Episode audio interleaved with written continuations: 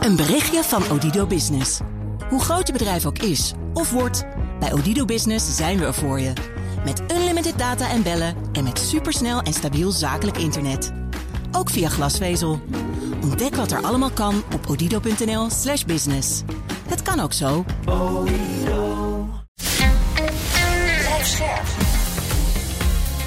BNR Nieuwsradio. Boekenstein en de Wijk. Hugo Reitsma. Now, if there's no war, then I think the effort to increase onshore manufacturing of semiconductors is a wasteful and expensive exercise in futility if there's no war. If there is a war in Taiwan Strait, my goodness, we all have a lot more than just ships to worry about. Morris Chang, de 91-jarige oprichter van het belangrijkste bedrijf ter wereld, ziet het somber in. Zijn chipfabriek TSMC in Taiwan wordt meegesleurd in de economische oorlog tussen de VS en China. Volgt na de afkoppeling van gas uit Rusland een stop op chips en grondstoffen. Welkom in een fragmenterende wereld bij Boekenstein en de Wijk. Op zoek naar de nieuwe wereldorde. Met onze gast Joris Teer, strategisch analist bij het Den Haag Centrum voor Strategische Studies. Hij deed onderzoek naar de markt voor halfgeleiders en kritieke grondstoffen en het breekpunt daarvan. Dag Joris. Hoi hoi. Uh, Joris, uh, Chang die noemt zelf al het risico op een oorlog tussen China en Taiwan. Nou ja, dat lijkt me nogal een risico. Wat zie je nog meer voor uh, problemen mogelijk bij die, die toegang tot halfgeleiders en grondstoffen? Zeker, ja. Ik denk dat het belangrijk is om te beseffen dat die, die halfgeleiders eigenlijk voornamelijk geproduceerd wordt door de technologisch geavanceerde democratie in de wereld. Maar als je dan kijkt naar die grondstoffen, dus de grondstoffen die in de halfgeleiders gaan, maar ook veel breder eigenlijk in alles gaan wat vitaal is. We, we doen vaak in Europa alsof dit een, alleen een energietransitieprobleem is, maar dat is niet zo. Het gaat bijvoorbeeld in de MRI-scanner, de F-35, het gevechtsvliegtuig, windpark op zee, ja, noem het maar op. Um, er zijn een hoop aanvullende risico's na zo'n invasie. En daarvoor moet je eigenlijk even kijken hoe het ongeveer gelopen is. Het dichtdraaien of het grotendeels dichtdraaien van de gaskraan uit Rusland. Het was niet zozeer Poetin stapt Oekraïne binnen en hij draait de gaskraan dicht. Hmm. Nee, Poetin stapt Oekraïne binnen. Er komt een dynamiek op gang waarbij wij sancties opleggen omdat we dat verkeerd vinden. We, we leveren wapens en nou, waaronder die sancties. Wij gebruiken eigenlijk onze troefkaart. Wij zeggen samen met Taiwan, Zuid-Korea, Verenigde Staten, Japan... zeggen wij, jullie krijgen geen enkele uh, hoogwaardige, nou bijna geen enkele halfgeleider überhaupt meer. Bijna geen enkele computerchip überhaupt meer. En uh, we kondigen alvast een olieboycott af. Nou, en als reactie daarop wordt dan de gaskraan dichtgedraaid. Dus kortom, je, je hebt wat wij breekpunten noemen, zijn eigenlijk de momenten dat om wat voor redenen dan ook, vaak zijn dat militair-strategische spanningen, maar dat de spanningen zo hoog oplopen dat rivaliserende blokken niet langer bereid zijn om elkaar de essentiële middelen te leveren nou, waarvan de ander afhangt. En als je dan naar de lijst met twistpunten kijkt die we met China hebben, uh, dan is er na, naast Taiwan zijn er nog wel een aantal andere te bedenken. Zuid-Chinese Zee hebben nog een probleempje mee. Met Japan, de Senkaku-eilanden. Uh, nou ja, ga zo maar door. Hè? Genoeg punten Zeker. om een vervelende dynamiek op te creëren. Dat, ja. Uh, ja. Hey, en eventjes concreet, wat zijn dan die kritieke grondstoffen die dus voor al die dingen, van militair tot, uh, tot duurzaamheid, uh, ja. nodig zijn? Wat voor stofjes heb je het dan over? Nou, waar, ik het net over had, dat zijn eigenlijk zeldzame aardmetalen. Dat is een groep van ongeveer 17 soortgelijke grondstoffen die zeer essentiële functies hebben. Um, en daarvan is het niet eens zo dat die nou allemaal in China uit de grond gehaald worden. Ongeveer 60% wereldwijd daarvan wordt in China uit de grond gehaald. Dan ook 13% in de VS en 9% in Australië bijvoorbeeld. En 11% in Myanmar. Maar ga je kijken naar het opwerken van die grondstoffen. Dus wie doet nou het vieze werk waar ook een hele hoop milieuvervuiling bij gepaard gaat. om daar daadwerkelijk een bruikbaar materiaal van te maken. Nou, dan ga je richting de 90% in China. En dan huh? nou, spe specifieke applicaties, bijvoorbeeld die magneten die wij nodig hebben om onze hele energietransitie, wat eigenlijk voor nu een energietransitie op zee is, namelijk al die windparken die we gaan bouwen, daar heb je dan weer die magneten voor nodig en daarvoor komt bijna 94% uit China. Ja. Ja. Dus om het allemaal heel simpel te maken voor de luisteraar in Saltbommel, waar ik altijd voor op, opkom. Als je naar gas kijkt, dan kon je dus elders kon je gas kopen. Als we dus ja. via Taiwan uh, vreselijke uh, oorlog krijgen met, met, China en je zou daar sancties of zo willen doen, dan kan dat helemaal niet. Want we zijn gewoon verschrikkelijk afhankelijk via die opwerkingsproblemen voor 90%. Dus het is een, dat, de crisis die je zou krijgen als je sancties zou willen afroepen voor China, dat is van een magnitude tien keer groter dan dat hele gasellende die we nou zo goed kennen. Ja, ik, ik denk dat het bijna helemaal waar is. Gas hebben we natuurlijk wel het probleem dat dat goedkope Russische gas hebben dat prachtige pijpleidingensysteem liggen. En daardoor kon dat ook zo'n grote aanvoerder worden. Dus qua capaciteit is dat heel moeilijk om te compenseren met nou ja, LNG op, op, op de korte termijn wereldwijd. Maar het is inderdaad waar dat nu die zeldzame aardmetalen afhankelijkheid, en nogmaals, er zijn veel meer kritieke grondstoffen die voornamelijk uit China komen, dat dat echt een dijk van een probleem zal zijn. Al zijn de Amerikanen bijvoorbeeld wel alternatieven aan het zoeken. Het grootste probleem daar is, en dan loop ik misschien een beetje vooruit uh, naar de oplossingenkant, dat het Internationaal Energieagentschap inschat zo'n mijn van exploratie tot volledige exploitatie. Dus voordat je weer zo'n mijn zelf opgebouwd hebt, nou is de inschatting dat dat 7 tot en met 20 jaar duurt ongeveer. Oh, ja. Ja. Maar Joris, als je nou gewoon eens kijkt wat er de afgelopen uh, maanden is uh, gebeurd. Hè? Dus uh, de energieboycott in de richting van, ehm, van Rusland. de problemen met de levering ook naar Rusland toe van high-tech spullen. Hadden we het nou anders moeten doen? denk je dat westerse politici nu echt gewoon zich gerealiseerd hebben wat hier aan de hand is en uh, wat ook de consequenties zijn uh, van je eigen beleid? Ja, dat vind ik een hele moeilijke vraag. Ik denk wel. Ja, dat... daarom stel ik hem ook aan jou. Ja, nou ja, het, het, grotere, het, het grotere plaatje is denk ik wel dat we in het Westen ons wat vaker kunnen afvragen: doen we iets omdat het goed voelt, zeg maar? Of doen we iets omdat het effect sorteert? Ja. Dus bijvoorbeeld als je ook naar die, naar die casus Qatar krijgt en het wereldkampioenschap. Het is misschien gewoon ook een specifiek Nederlands probleem. Nou, we hebben allemaal Macron gezien die bij de finale en de halve finale daar juichend op de tribune stond. Wetende dat het LNG op dit moment gewoon ontzettend belangrijk is. En tegelijkertijd ook wetende dat de kans dat een soort grootschalige mensenrechtenkritiek daadwerkelijk iets verandert op de grond. Dus sorteer je effect, zeg maar. Um, nou ja, Dat dat nog een beetje de vraag is. En Duitsland loopt weg met een lange termijn contract. En wij hadden vooral een, uh, ja, wat was het, een symbolisch speltje wat dan half onder de sjaal verstopt zat. Dus ik denk wel dat er meer over nagedacht moet worden. Ja. Het is redelijk ernstig hoor, want uh, ik, ik, ik herinner me een, uh, een, een interview met Peter Berdowski, dat is de grote man van Boskalis. En eh, die zei van het, wat het merkwaardige is in Nederland, is dat wij altijd een land zijn van eh, dominees en koopmannen. En nu is het verschoven naar de dominee. Ja, dat hebben we ook gezien in die hele discussie met uh, Qatar. Dus dat duidt er dus gewoon op dat, althans in zijn perceptie, en ik deel die, dat in Nederland het gewoon bijna niet meer mogelijk is om op een normale manier geopolitiek te denken. Want dat is feitelijk wat hier aan de hand is. En dat heeft enorme consequenties. En hij hint er al op van als dit zo doorgaat, dan is er voor mijn bedrijf geen reden meer om in Nederland te blijven. Hm. Uh, nou, dat soort dingen, eh, dat vind ik redelijk chockerend. Uh, uh, deel jij dat? Deel jij die visie? Als het met name over Nederland gaat. Ja, nee, zeker. En eigenlijk kan, ik bedoel, jij bent oud-politicus, jij, jij, moet er ook wel wat van vinden, volgens mij. Ja. Eerst Joris, dan kom ik.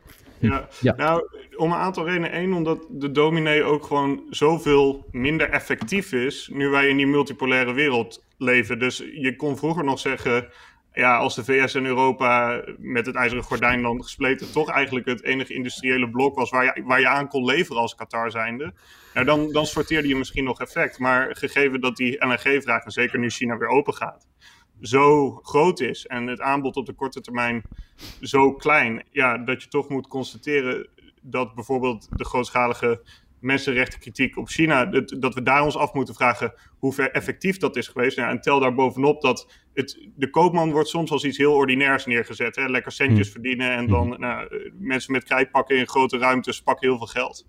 Maar de koopman gaat in die multipolaire wereld ook steeds meer over, krijgen we überhaupt de vitale middelen waarvan onze economie en onze samenleving afhankelijk zijn. Dus ik noem ja, nogmaals, ik, als zeldzame aardmetalen uiteindelijk gaan over de MRI-scanners in het ziekenhuis. Nou, dat is toch iets anders dan de vraag: uh, verdienen we heel veel aan de, aan de zeldzame aardmetalen die bijvoorbeeld in de beeldschermen van de iPhone gaan? Ja, Arjan? Nou ja, weet je, het, dit is een, dat die spanning tussen dominee en koopman is heel erg Nederlands. En die is al heel lang speelt dat al. Hè? Als je zo oud bent als ik, eh, Rob is nog ouder, dan ken je Heldering nog heel... dan, dan, dan ken je Schrijf het er nou niet in, uh, Boekenstein. Ja, dan ken je Heldering, de oude commentator van NS Hansblad. En die schreef daar bijna elke Nog- week nog over. ouder. Ja, en die zei dus van, ja jongens, de dominee is niet altijd, effect, de dominee is niet altijd effectief. Hè? Nou, ehm, dat is allemaal waar. Eh, maar wat er, wat er de laatste tijd gebeurt, is, althans is mijn indruk, dat bijvoorbeeld als de kwestie Qatar, hè, nou wij hebben daar veel over gezegd, maar in de media kwam er eigenlijk niet meer door dan dat, het, dat, dat alleen maar gezegd wordt dat het heel erg was wat daar gebeurt. En, en, en gas werd bijna niet genoemd. En als de minister-president erover sprak, dan deed hij dat in een bijzinnetje. Deed hij dat. Ja, dat is raar, hè? En, en dat vind ik echt een soort debilisering. En waarom zeg ik dat zo hard? Omdat namelijk, luister eens, het zou best wel eens zo kunnen zijn dat als je dat Duitsland nu met dat grote contract en met allemaal stille diplomatie en hele goede contacten, misschien juist door eh, ook veel economische contacten, daar iets ten goede kan veranderen. Dat zou best, mensenrechtenbeleid is het moeilijkste beleid dat er is. En dat betekent niet dat sancties altijd eh, zouden werken, hoewel het in Zuid-Afrika dus wel het geval is geweest. Maar dat is het enige voorbeeld dat ik ken. Hè? Eh, maar het kan heel goed zijn als je dus juist wel heel erg met zo'n land omgaat, dat je misschien toch iets kan eh, betekenen. Maar weet je eigenlijk, Jan, eh, eh, macht en waarden, dat zijn twee zijden van dezelfde medaille. Ben je niet Mm. machtig, dan stel je je waarden ook minder voor. En op het moment dat je minder machtig wordt, en dat worden we met z'n allen collectief in het Westen, omdat andere landen opkomen, zoals China, dan worden je waarden minder waard, om het maar zo te zeggen. En dan eh, moet, je, moet je je beleid gaan aanpassen. En die transitie, die is Amerika nu onder Biden heel hard aan het maken. En Nederland, ja, die is vooral met zichzelf bezig. Rob zegt iets heel waardevols hier. Het is dus zo dat de meerderheid van de landen in de wereld, zo langzamerhand, hè, of gemeten naar bevolkingsomvang, geven dus minder om mensenrechten dan het westerse blok. En terwijl onze hele diplomatenklasje is gericht op mensenrechten. Daar zijn we heel erg goed in. En daar, ik zeg niet dat ik daar tegen ben, maar daar ligt dus een heel serieus probleem. BNR Nieuwsradio. Boekenstein en de Wijk. Op zoek naar de nieuwe wereldorde. Dit is Boekenstein en de Wijk. En dat programma is natuurlijk niet zonder Arend-Jan Boekenstein en Rob de Wijk. Mijn naam is Hugo Reitsma en we praten met HCSS-analyst Joris Teer over, ja, als ik het zo hoor, blokvorming. Hè? Blokvorming in de wereld is iets waar we het Ja. vaker over hebben. En dat zie je hier nu ook in de economie Zeker. terug. Ja, absoluut. Ik bedoel, wat je dus nu krijgt, is een eh, discussie over met welke vrienden kan ik nog zaken gaan doen. Hè, dus eh, sommigen zeggen er ontstaan twee blokken in de wereld. Ehm, ik denk dat het er meer zijn. In ieder geval het blok China met een aantal landen dat eraan eh vastgekoppeld is. Neem Hm. Cambodja. Hm. Dan heb je een westers blok. Eh, dat eh, is de vraag trouwens of dat echt een blok is. Want dat westerse blok zou dan moeten bestaan uit eh, de Verenigde Staten en de Europese Unie. Ja. Maar als er een volgende president komt, à la Trump, eh, dan dondert Ja. dat blok uit elkaar. Landen als Australië horen daar zeer nadrukkelijk bij. Hm. Maar ik vind dat er nog een ander blok aan te ontstaan is, namelijk het blok van de niet gebonden landen. Onder, landen, eh, onder eh, leiding van India. Eh, dus je kunt, eh, en, en ook die, eh, eh, dat land eh, is bezig om te kijken eh, wat voor meer niet gebonden landen zich aan dat land kunnen binden. En, de reden is heel simpel. En het is ook heel logisch dat er een hele grote groep van niet gebonden landen ontstaat. Eh, want die willen niet partij kiezen voor China of voor het Westen. En die willen gewoon eigenlijk een onafhankelijkheid houden. India is een fantastisch voorbeeld eh, daarvan, omdat dat land eh, zegt van, eh, ja hoor eens even, wij doen niet mee met die, eh, eh, met die sanctie van het Westen. Hm. Eh, wij hebben onze eigen belangen. Een belangrijk eh, punt voor eh, India is verdere economische ontwikkeling. Wij hebben gewoon die goedkope eh, olie of gas uit, eh, uit Rusland nodig. En dat gaan we ook gewoon importeren, wat het Westen er ook van vindt. Dus dat zie je nu gebeuren. En dat is echt een, een geopolitieke verschuiving die gebaseerd is op machtsverhoudingen in de wereld. Ja, En wat- en en ook wat- een, heel duidelijk ook gewoon, die, die Indiaanse analyse is ook heel interessant. hè, Want de, die minister van Buitenlandse Zaken zegt ook gewoon... kijk, ik heb, met, ik heb met te verhouden met honderden miljoenen nog steeds extreme armen in mijn land. Dus Hm, hm. ehm, hogere gasprijzen is niet, zoals in Nederland, de overheid maskeert dat... en dekt dat een aantal jaar af met compensatie. Nee, hogere gasprijzen en hogere, ik bedoel olieprijzen in dit geval... eh, is gewoon echt rampzalig voor de bevolking. En dat soort ja, niet per se waardegedreven, maar belangengedreven internationale betrekkingen zie je natuurlijk ook bij dat derde blok heel sterk terug. Ja. En wat ik er zo leuk aan vind, dat je kan ermee gaan spelen. Hè? We, we, hebben dus drie blokken. Eentje aangevoerd door China, het Westen, waarvan even laten liggen VS-EU-probleem, en een neutrale. Hè? Nou, als, je, als dat zo is, dan verklaart dat ook dat sommige individuele landen, zoals Turkije, maar zelfs Sub-Sahara-Afrika of Argentinië, die hebben een beetje meer macht omdat ze de, de zaken tegen elkaar uit kunnen spelen. Ja. Dus Erdogans, Erdogans positie kan je dus veel beter verklaren op basis van deze nieuwe wereldorde. Ja, en het grote voordeel van de niet gebonden landen voor het Westen is dat ze niet pro-China zijn.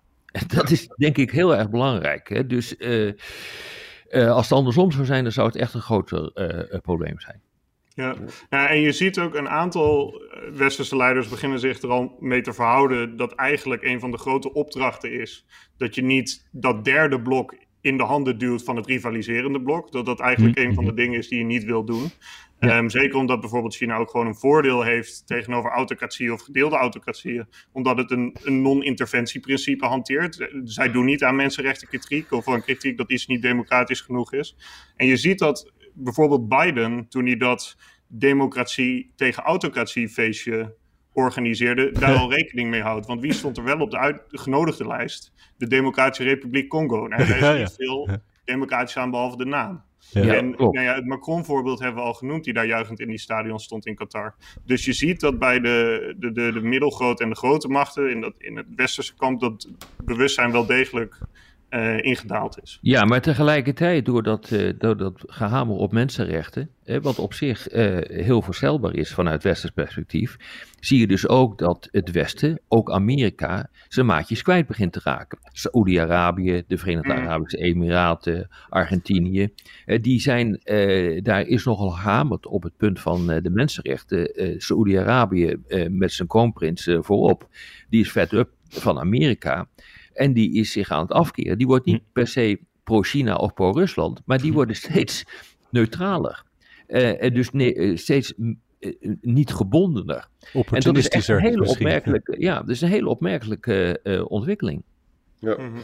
Wat ik me dan afvraag is, jongens, India bijvoorbeeld, hè, is, die is door deze ontwikkeling veel belangrijker geworden. Hè. Ze ja. koopt ook gewoon lekker goedkope olie in Rusland en zo. en, en, die kan dus ook heel erg die blokken tegen elkaar uitspelen.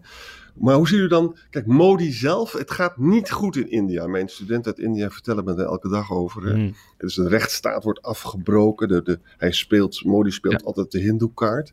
Stel je nou eens voor dat India is, is eigenlijk een, een, democratie. Als dat nou echt afglijdt naar een autocratie, is dan ideologie belangrijker dan macht? In de zin van dus nu in die neutrale positie kan je dus heerlijk de zaak tegen elkaar uitspelen.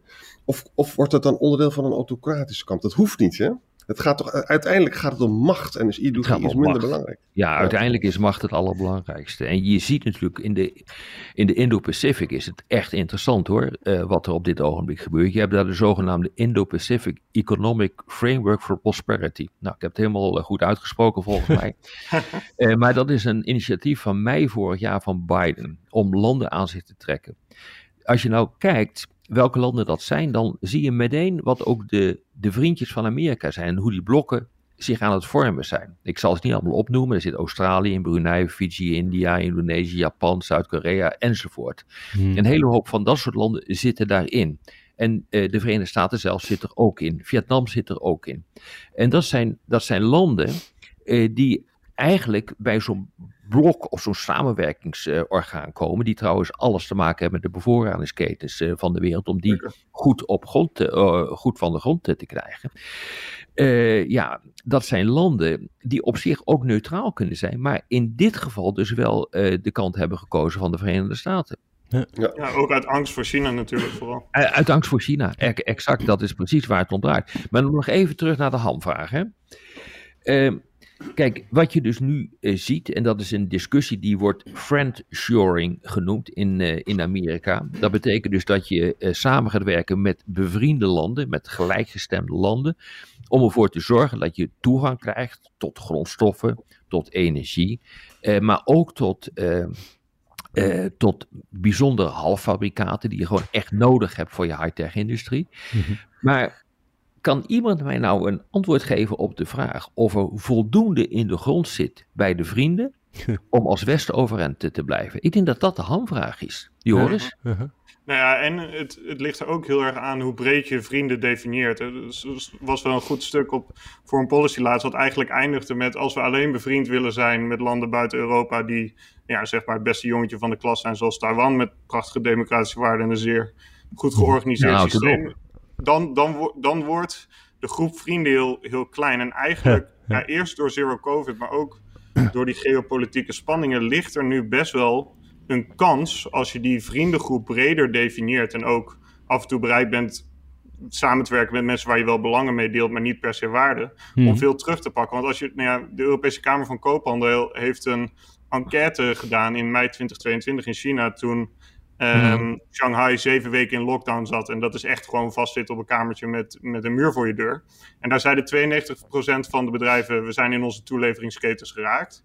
Uh, nou, 85% zei daarbij expliciet: het was vooral de grondstoffen, onderdelen toegang die lastig was. Uh, en 89% klaagde over de verplaatsing van die grondstoffen en die onderdelen. En nou, als je dat nou vergelijkt. Met, binnen diezelfde enquête werd een vergelijking getrokken van wat, wat is er nou disruptiever? Het zero-covid-beleid of de oorlog in Oekraïne en breder dat staande voor de geopolitieke spanningen. En toen zei 77 77% het wordt onaantrekkelijker door het covid-beleid om in China te investeren en slechts 33% dat de oorlog in Oekraïne hetzelfde deed. Dus de vraag is hmm. volgens mij nu heel erg, nu die bedrijven toch een beetje een lange termijn trauma aan dit beleid gaan vasthouden omdat ze geleerd hebben, die westerse handelsbelangen zijn echt niet meer heilig voor China. In hoeverre gaan zij de komende jaren het geopolitieke risicoprofiel net zo belangrijk vinden. Want als dat zo is, nou ja, dan zul je een grote bereidheid ook van die bedrijven zien om naar die nieuwe friends, en die friends dat zijn dan andere landen wel met hele moeilijke regimes, maar die in de machtsverhouding meer aan onze kant staan dan aan de China-Rusland kant, uh-huh. of zij een move gaan maken naar die andere plekken. Ja, klopt. En uh, kijk, het hele punt is natuurlijk uh, dat de Amerikanen hebben nu die draai gemaakt. Uh, die hele discussie over democratie versus autocratie, die hoor je ook niet in Amerika. Er is hm. net een geweldig rapport uitgekomen over de bevoorradingsketens van de Verenigde Staten. dat is een rapport dat is gevraagd door Biden.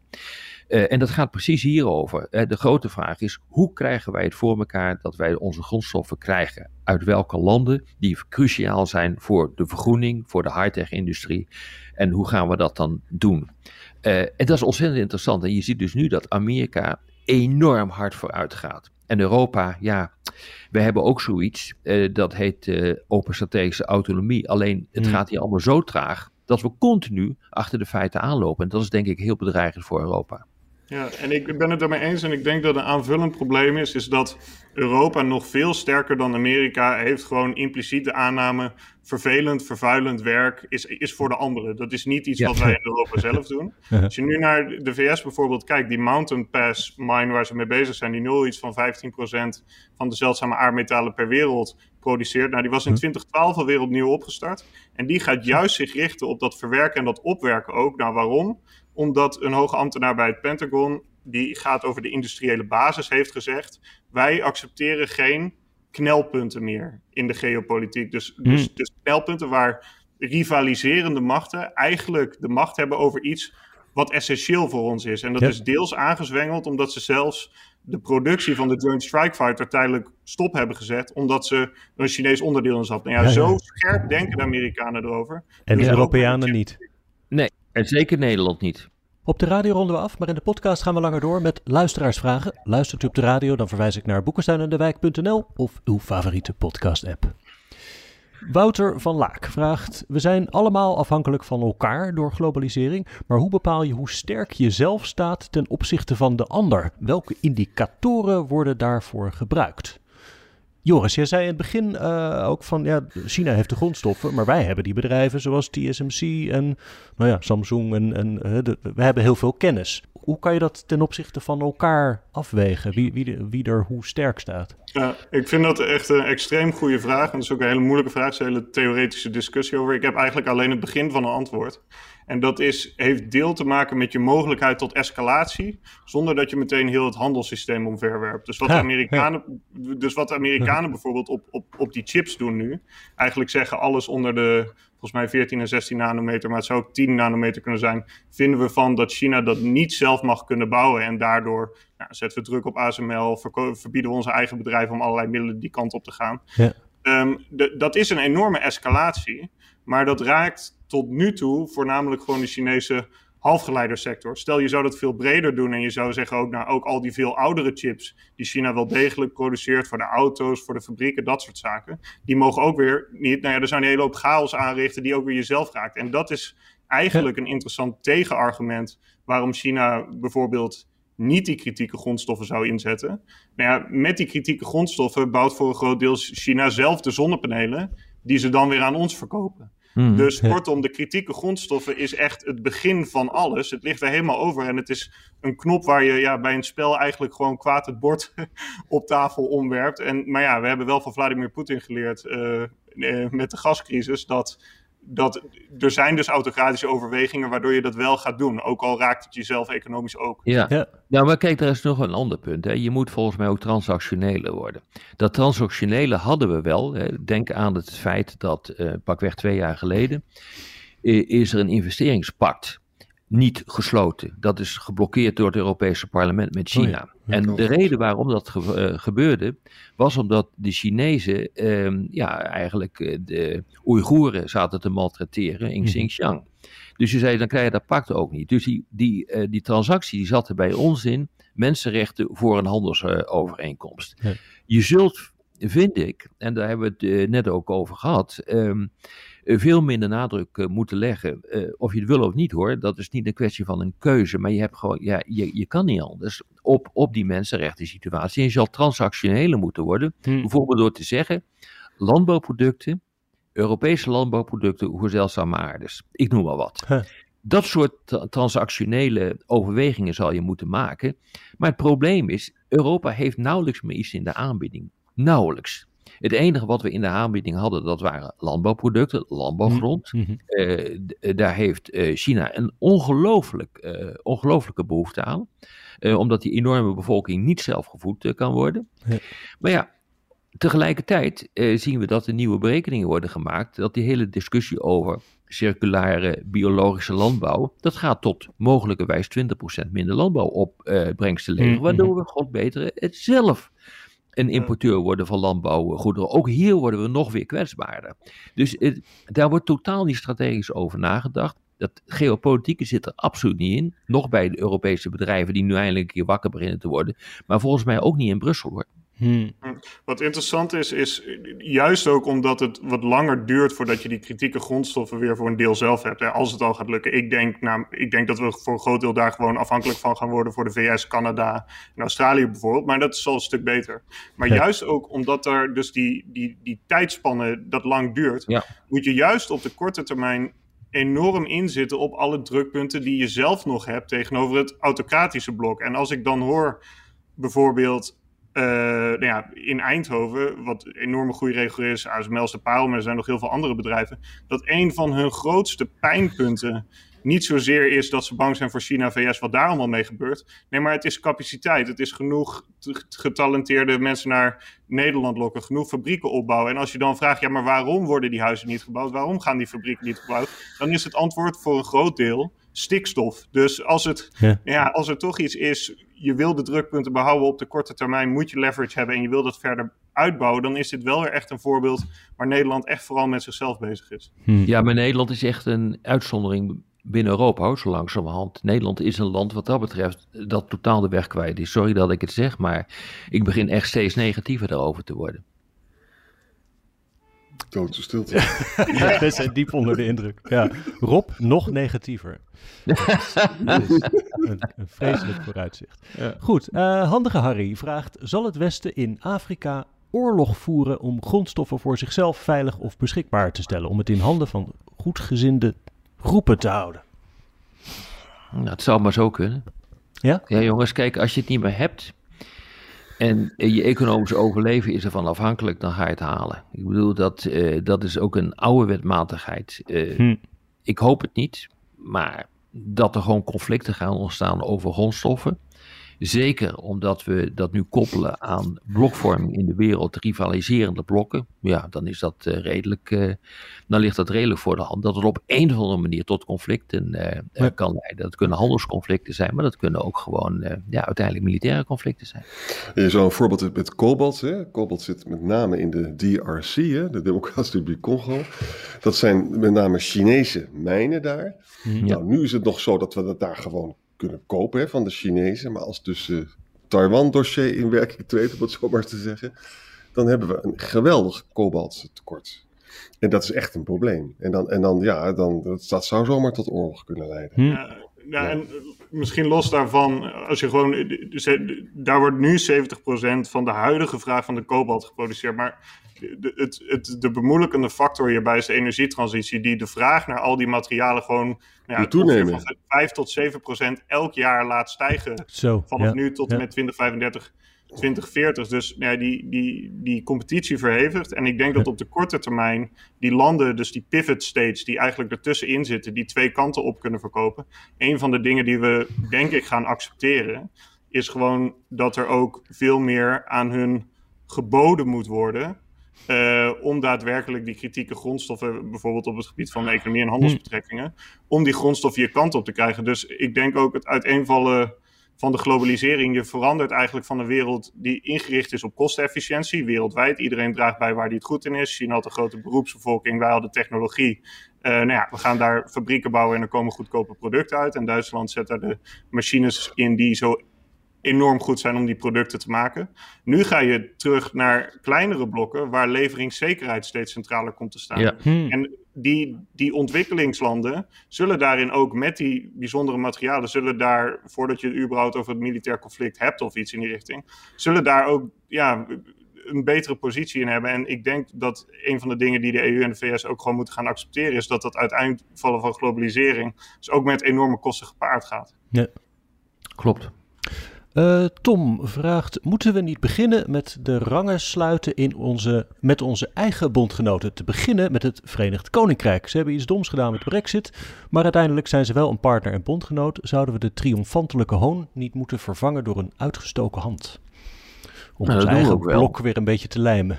Nou, dat doen we ook wel. Alleen bij de Europese Unie zullen ze niet komen. Dus daar zit het hele probleem in. Ze willen ze niet conformeren aan de EU-wet en regelgeving. Hm.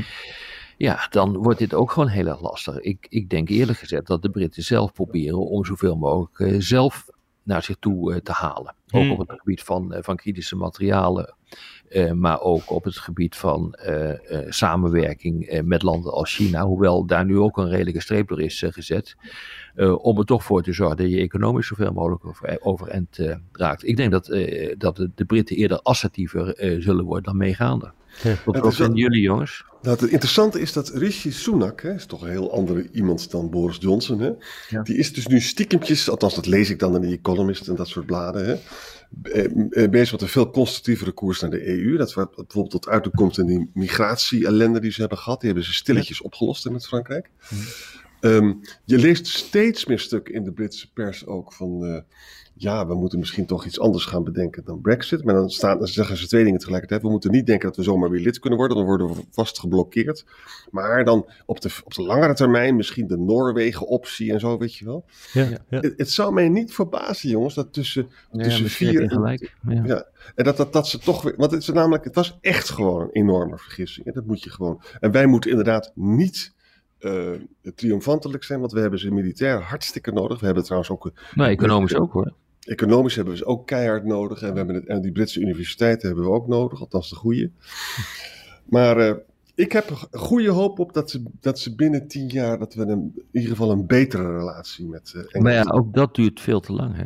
Het, ja. het, hele punt is, we hebben nu een probleem. Dat probleem wordt nu zichtbaar.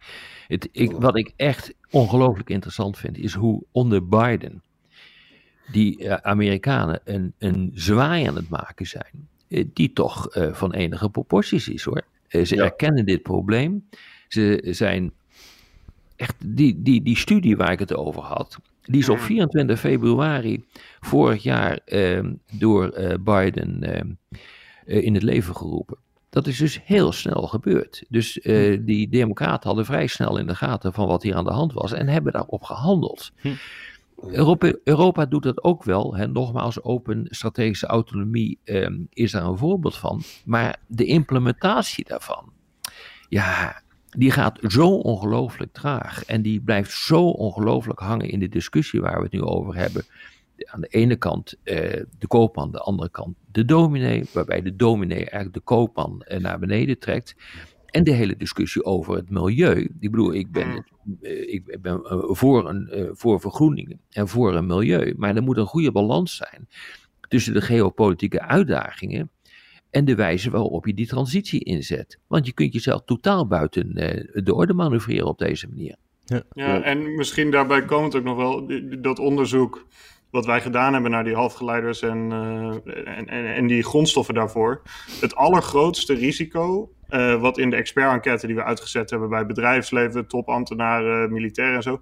Het allergrootste grootste risico wat eruit kwam was niet Taiwan, was niet een grondstoffenboycott door China. Het allergrootste risico was gewoon verdrukking van grondstoffen, een tekort aan grondstoffen, doordat de vraag naar grondstoffen zo enorm toeneemt door die energietransitie. Ja, Dus dat andere sectoren daar niet meer mee kunnen concurreren om aan hun grondstoffen te komen. En nou ja, Ja. als ik die projecties zie van het Internationaal Energieagentschap, hoeveel tientallen, als niet honderden mijnen erbij moeten komen. En als ik dan zie hoeveel schoppen er daadwerkelijk de grond in staan, nou ja, dan wordt het heel eh, ja, grote vraag of de rest van de vitale sectoren dan nog aan zijn spullen kan komen. ja. Nou ja, inderdaad. Ja, je sloopt de aarde om het klimaat te redden. Dat is feitelijk wat er aan de hand is. Ja. Het is een, echt een totale paradox.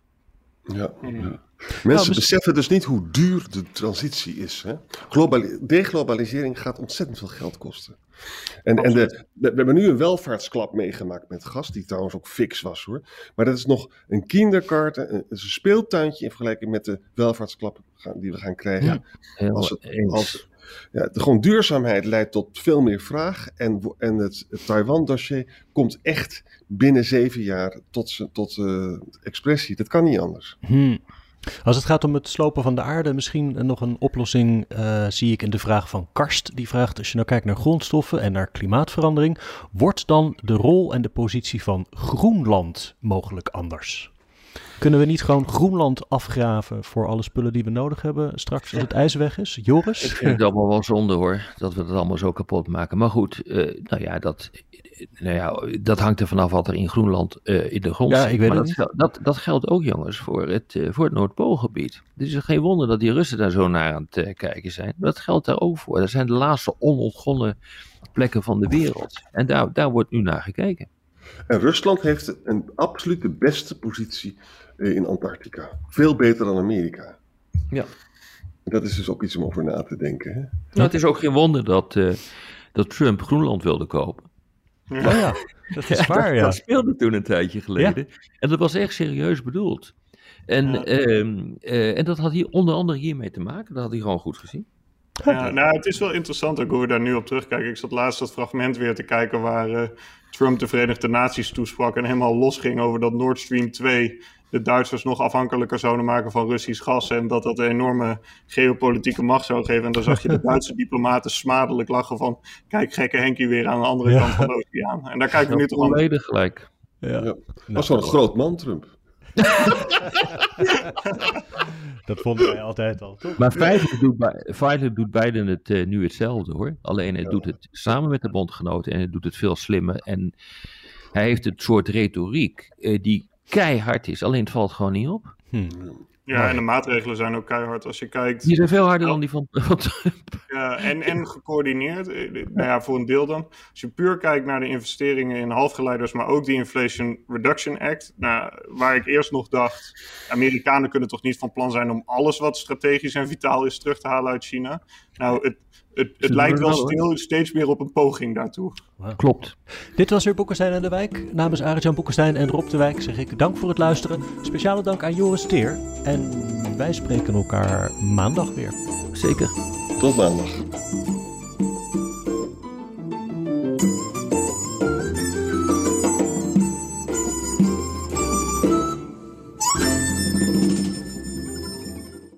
Een berichtje van Odido Business. Hoe groot je bedrijf ook is of wordt, bij Odido Business zijn we er voor je. Met unlimited data en bellen en met supersnel en stabiel zakelijk internet. Ook via glasvezel. Ontdek wat er allemaal kan op odido.nl/slash business. Het kan ook zo.